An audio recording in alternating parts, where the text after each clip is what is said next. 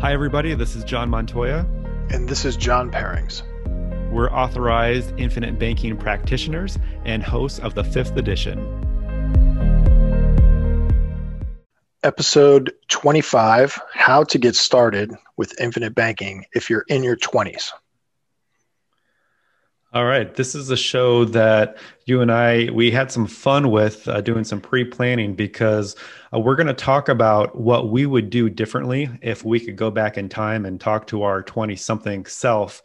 And we're also going to be touching on what the challenges are that 20 somethings face today. What should be your first priorities if you are 20 something?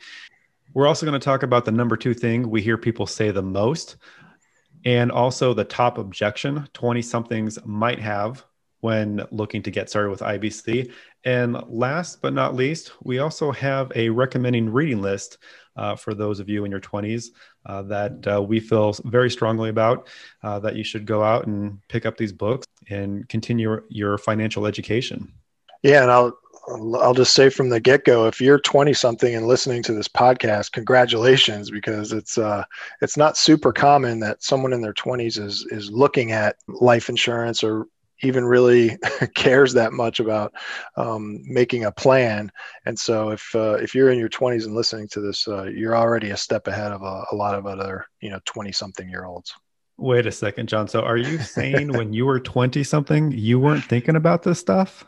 When I was 20, all I could think about was, um, you know, where is my next date coming from? Where am I meeting up with my friends? And uh, how much fun could I possibly have? And pretty irresponsible. I was uh, I was not a super responsible 20 uh, year old, and in fact, uh, you know, I talked about kind of how I got started in the past, and you know, I, it wasn't until my 30s when I bounced a check at I think 37 years old or something where I was like, all right, I've I've really got to get this under control where I, I started learning everything I could about personal finance. And so when I when I talk to someone in their 20s and they're already thinking about stuff like this, it's it's it makes me so happy because I, I you know I always wish I could could go back. And so in my 20s, I did do what, so I wasn't completely irresponsible, but I did do kind of what the typical financial planning advice tells us to do, which is I put as much money as I could in, in a 401k. Unfortunately, what those accounts are often called is a retirement savings plan. And so it seems like it shouldn't be a big deal, but I think the the fact that we call them savings plans kind of gets people in the wrong mindset a lot of times where I was putting money away. I thought, you know, I kind of thought I was doing a good job. I knew I could be doing better, especially with budgeting, but I was putting all this money away. And then 2000 hit and I had to liquidate it because I was in, a, in the startup world and got laid off and needed to support myself. I did the whole thing over again. And in 2008, we had another crash and I, I, had some other stuff going on with my family and everything. I had to liquidate some money. So I was just kind of in this position after two pop bubbles where I, I didn't really have a retirement plan. It really just kind of shocked me as far as like, wow, this this really doesn't work. and so I was irresponsible, didn't do what I didn't do things as, as well as I could have done. And then, you know, it took me until I was in my 30s to really kind of get it together and I know from our talks and our prep for this episode, you and I have like completely opposite 20 year old financial experiences. Yeah, I, I, would say so. I mean, I had a vision board that I created. I believe this was from a home ec class in high school, my senior year. They they had us draw a timeline, and I probably put a lot of effort into it because um, I, I can still envision it to this day. And I had this timeline of how I was going to go to college. I was going to graduate in four years. I was going to get my first job.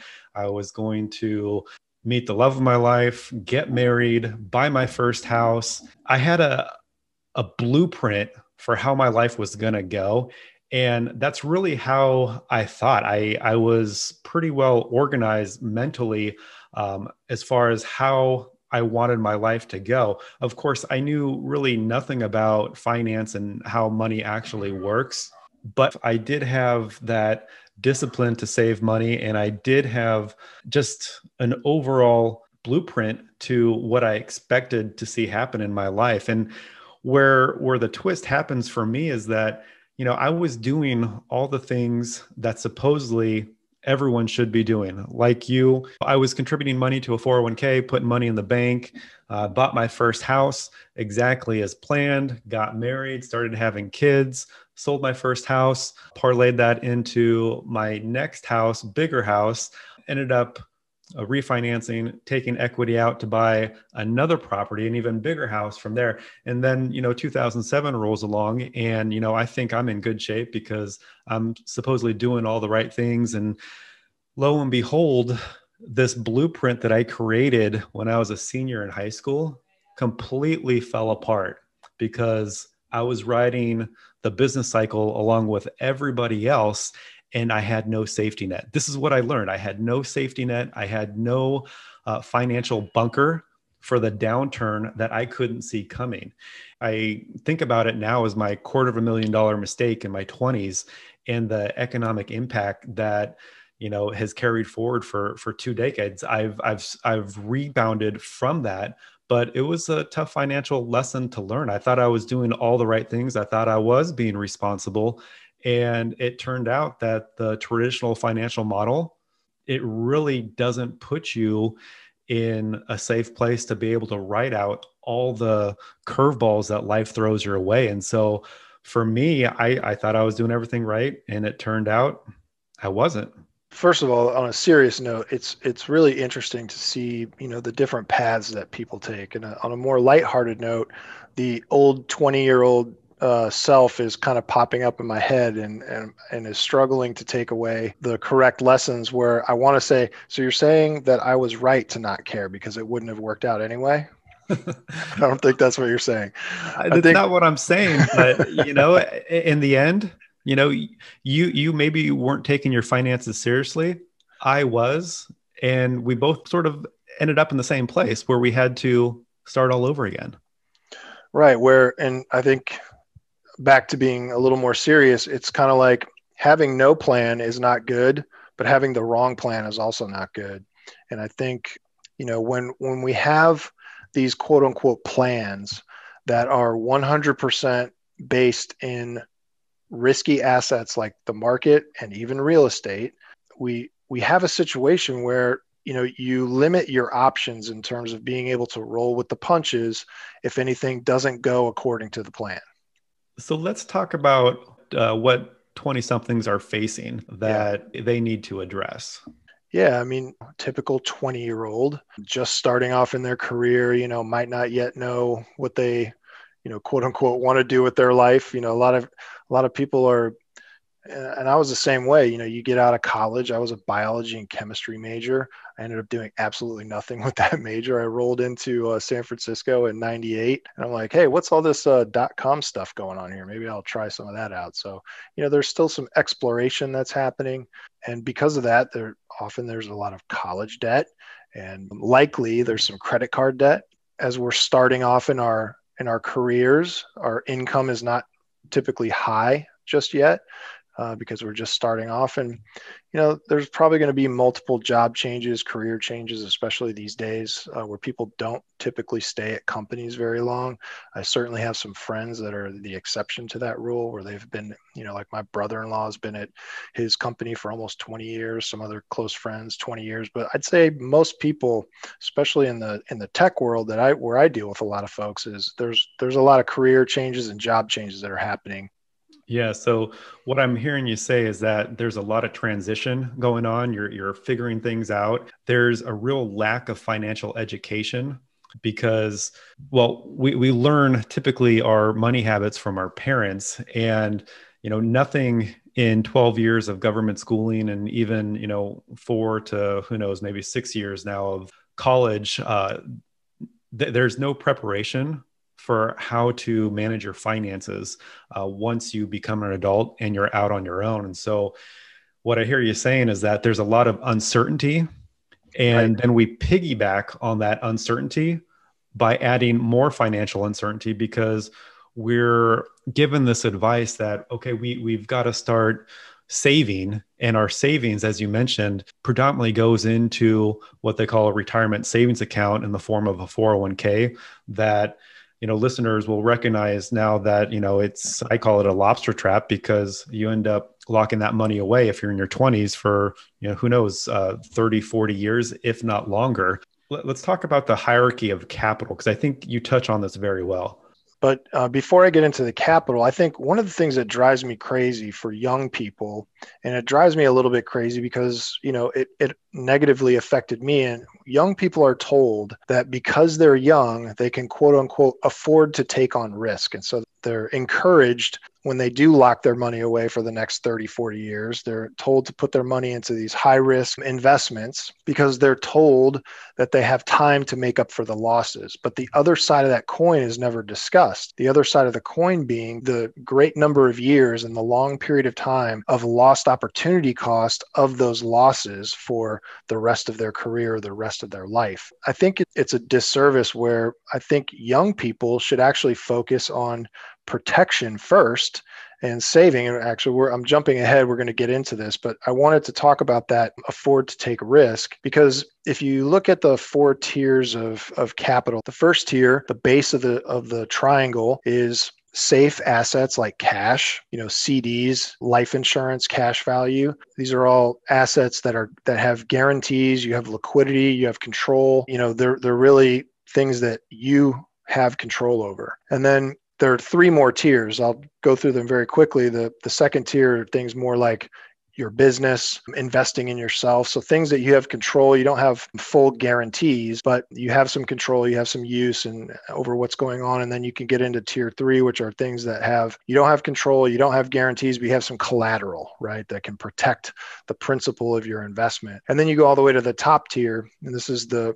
least control, the most risk. And these are things like stock market type assets, where you have no control, no use. You take all the risk. There's zero collateral. And what's unfortunate is when these young 20 year olds, they come into their first job and their HR manager comes in and says, Hey, you're young, so you can afford to take risk. Let's take all your savable money and instead of putting it into this tier one, let's go all the way to tier four. The, the riskiest, worst type of investment that you can possibly make, especially if you don't know what you're doing, which most people in their 20s don't yet. I think it's a real disservice that people are given to just skip all these other tiers of capital where you have more and more protection and just going all the way to the one where you have zero protection.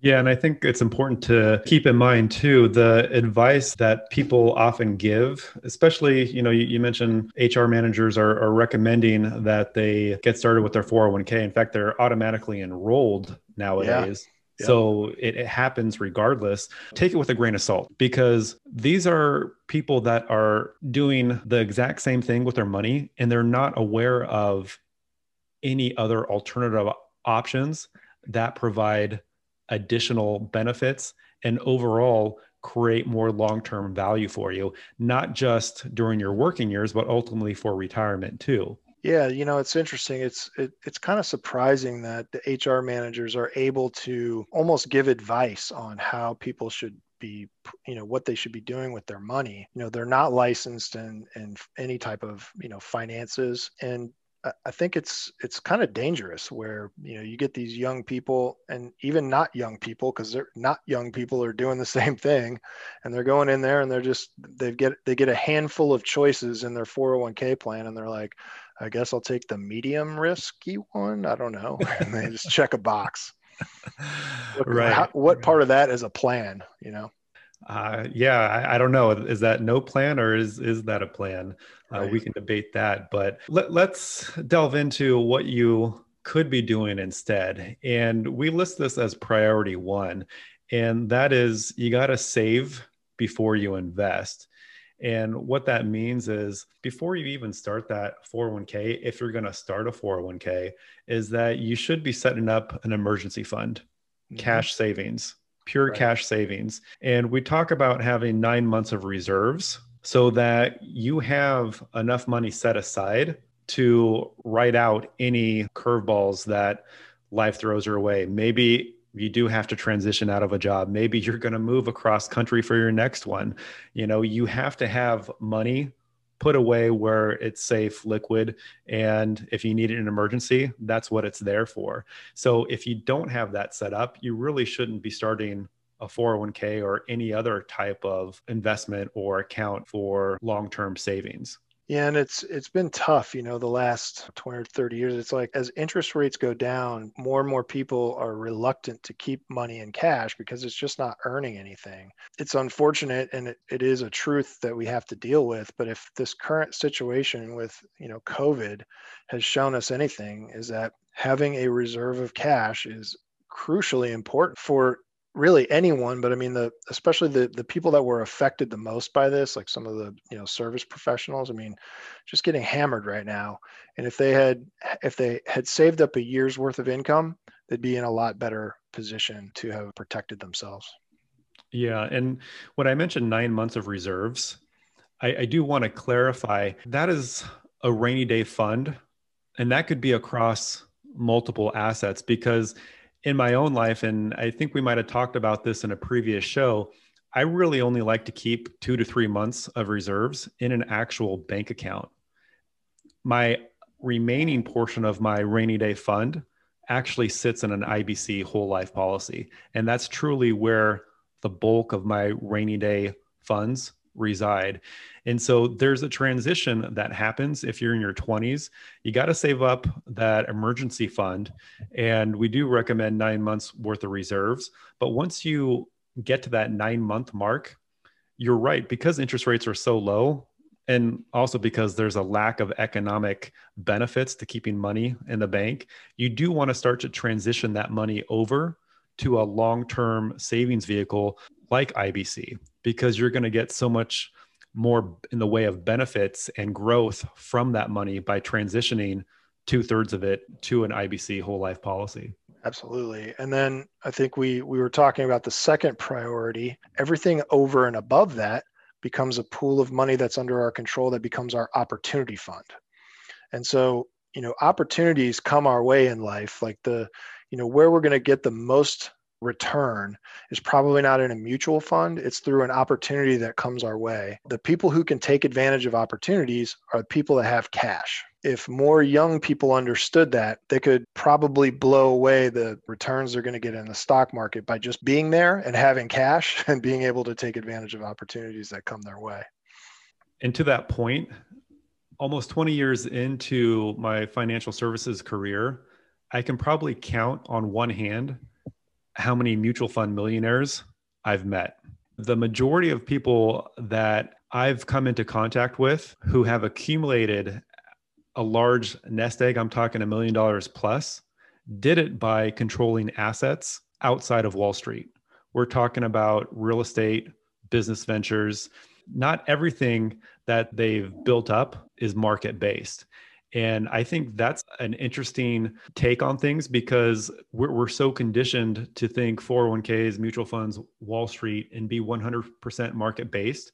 We forget about the entire other investing world that's out there where we can accumulate and multiply our wealth and do so certainly never with any guarantees, but I'd say a greater likelihood that we are able to turn those uh, nest egg dollars into something that really is going to multiply and I'd say more to the point, allow us to be diversified across multiple different assets instead of being concentrated solely in one. That's a great point. And being able to find opportunities that can then also create multiple income streams becomes you know really how to your point the, the wealthy people that we come across that's really how they become wealthy by creating multiple income streams and then just growing it from there. Yeah and there, there's a point i want to add to that. If you're in your 20s you've got this tunnel vision about funding your 401k uh, buying mutual funds. The problem that you're going to face later on aside from being really concentrated just in one asset class is the fact that you're really restricted when it comes to your retirement income planning options later on. That's the whole discussion about how to generate income in retirement. But the, the big takeaway I would leave you with here is that the more types of assets that you accumulate within your overall portfolio, the better off you're going to be because you're going to have more options when it does come time to retire. From experience and talking to people in their 50s who are so concentrated with their market-based investments, the the frustration is they don't know how they're going to generate income and they really lack the options that others will have who have a diversified asset portfolio. So something to keep in mind for for those of you in your 20s who, you know, thinking long term, try to expand that vision. Don't don't get tunnel vision just on a 100% market-based strategy. Yeah, and just to tie back, that was episode number 23 where we talked about creating income with whole life insurance and we'll put that in the show notes of this episode. So let, let's do a quick review on the priorities. We got to save before you invest. And then priority number two is establish a pool of money under your control.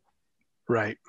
And segueing from what you just said about, you know, being in your 20s and thinking, kind of having that long range thinking, like Nelson Nash would always say, think long range, and being able to pull more income from assets by having whole life insurance. The number two thing that we always hear uh, from clients is I wish I could have started this 20 years ago. And so it becomes one of those things where it's not always easy to convey to someone in their 20s and even in their 30s, well, heck, even in their 40s, you know, why they should have some permanent life insurance. The sooner you start, the more powerful it is because it has all that time to grow and compound and just becomes this massive guaranteed asset with which you can use to replace the value of your other assets.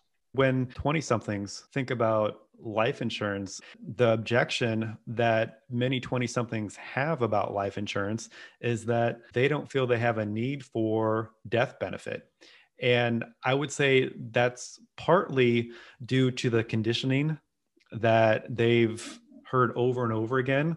There's a lot of financial education that needs to happen in your 20s so that you can start to see the bigger picture. And I, I think this is really where the financial industry needs to grow by leaps and bounds because there is so much economic value that a permanent death benefit provides later on. And we keep on hitting at this. I mean, we just did a, a few minutes ago about how it creates more retirement options, but it, it's hard to grasp the full value of a whole life policy when you're in your 20s, uh, simply because the conditioning is so strong and the messaging is almost beat into your head that you should buy term and invest a difference that as you mature and you become an adult middle career late career you just fail to really ever learn the full economic value of these whole life policies. It's huge. And so you compiled a nice list of reasons someone in their 20s should be looking at whole life insurance as part of what they're doing over the course of their financial life. Do you want to go through that? Yeah, absolutely. So, what I highlighted first and foremost is for 20 somethings, you know, it's definitely not about the death benefit right now. It's about controlling your money with an asset class that combines the greatest combination of benefits in one place. That's really what you're looking to accomplish in your 20s. You're looking to build a pool of money that you have total control over. You want it to have uninterrupted compounding growth, tax favored anytime access. You want it to be portable, no matter if you're already on your seventh job and third career choice. You want to be able to take it wherever you go. Uh, you, ideally, you want no market losses. Uh, you also want this plan because it locks in your health insurability. I mean, John, seriously, how many people do we talk to who are in their 40s and 50s and they're starting to struggle with their health? It doesn't usually get much better as you age. You know, that refrain that you shared, I wish I would have started this 20 years ago. How many people have said that knowingly because they now realize they should have done it when they were healthy? Even for the people who are older, clients who are older, the best case scenario for them is that they can buy it and it's way more expensive. And it still works, by the way, but right. it definitely would be more attractive and more powerful if you gave it an extra decade to two decades, maybe even three decades to start compounding. As a as a young person, imagine if you could put your money in a place that earns 40 times what you could earn in a bank, right? Uh, you you have a great quote about you're always in two businesses. What's that one? Well, this is coming from Nelson. He said your first business should be what you do for a living And then your second business should be the business of banking. And he goes on to say that the business of banking is eternal. There's no business, no other business that can operate without the business of banking. But we're not told how to set up a financial system, a banking system where we can own and control it. And so, one of the things that I put in this list is that this type of strategy, the infinite banking strategy, allows you to be your own boss financially, even if you happen to be a W 2 employee. I want you to stop and think about that for a moment because I, I think it's really powerful. If you can establish a banking system that puts you financially as the boss of that system, what you've now entered into is an additional business on top of your primary business. And so it really unlocks future potential that you otherwise won't have, especially if you're W-2 and contributing to a 401k and you know you're locked into that system with no flexibility whatsoever.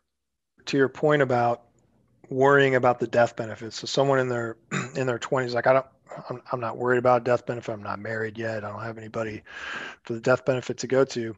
Just pay attention to all those points that John just covered. Don't even think about the death benefit. And then 20 years later, you can call us. And then now we can talk about this huge death benefit that you've accumulated. And you're going to be really happy that you have it but you don't even have to think about it right now. Just think about it as your savings account. And the reason why is because ultimately, at the end of the day, money has to reside someplace the sooner you get started with building a foundation for your wealth, the better off you're going to be. In fact, if I could go back to my 20 something self, this is exactly the one piece of advice that I would give myself.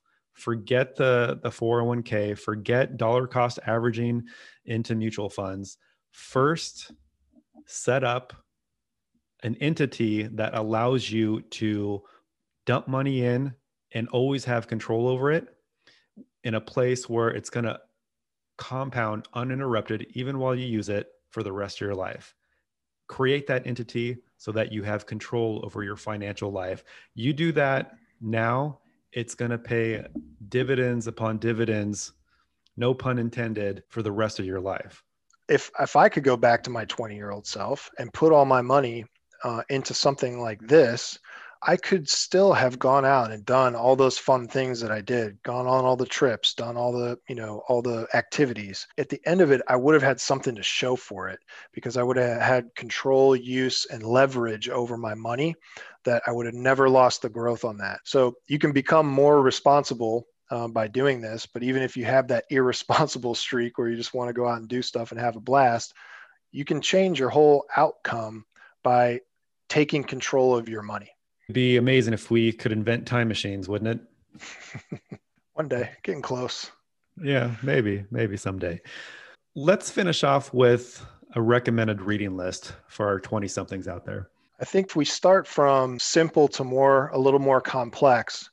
Let's go, we'll, we'll say the first three in this order. Number one is Richest Man in Babylon. It's almost more of, it's written almost more like a parable. Um, so it's very easy to grasp but it has some extremely powerful concepts in there. Number two would be Rich Dad Poor Dad, which I recommend Rich Dad Poor Dad. It's probably the number one um, personal finance book ever. You've probably heard of it if you haven't already read it, but if you haven't read it, I like it because it changes your mindset in terms of how you're really looking at how money works for you. And, and it does so through story. I think it it gives people a little bit more of that kind of business owner mentality, especially especially if you're a W two employee. Read this book so that you get a little bit of a sense of using your money more like a business owner rather than an employee. And then the third book, of course, is Becoming Your Own Banker by Nelson Nash, who's the founder of the infinite banking concept. And then once you kind of understand those other things, this book starts to make a lot more sense because now you're looking at how you can control and use your money just like the banks do. So rather than having to go to outside sources of capital to perform all your financial activities you become you become your own sources of capital to to finance all the things you're going to do over your financial life. And then two bonus books that are kind of outside of necessarily the personal finance realm I kind of got my start in all of this stuff through my understanding of economics. I've been kind of a self taught economics guy for going on 20 years. And the number one book on economics that I recommend is Economics in One Lesson by Henry Hazlitt. This book, hands down, will give you a very good understanding of how economics works in layman's terms rather than charts and models, because economics is more about human behavior than it is about charts and models. The charts and models are helpful, but economics in one lesson will help distill it down so you actually have a very good understanding of how things work. And then the the last book John actually brought up on in our on our prep for this episode, which is The Creature of Jekyll Island. And so this isn't necessarily a personal finance book, but it'll give you a very good understanding of how the banking system actually works and how it's not really designed to work in your favor. It's designed to work in their favor. And I think my favorite takeaway from that last book, Creature from Jekyll Island, is that it teaches you the history of money, which boggles my mind. We, we study history for how many years yeah, growing up? Great point. We never learn about the history of money. I'll, I'll just leave you with the question why. But I think if you read that book, you'll start to come to your own conclusions as to the reason why that is. So, great list. If you're in your 20 somethings, you should be checking out each of these books. Be sure to stay tuned for our future episodes because we're also going to be touching on how you should get started with IBC if you're in your 30s and going from there. Nice. Well, I think that uh, that sums up this episode. This has been a, a, fun one to talk about, John. So thanks. And for everybody out there, feel free to go to thefifthedition.com. If you have any questions or you want to talk to us about infinite banking, life insurance, finance, you can book a 30 minute appointment with us right there on our website. Use our online calendar and we'll get something set up.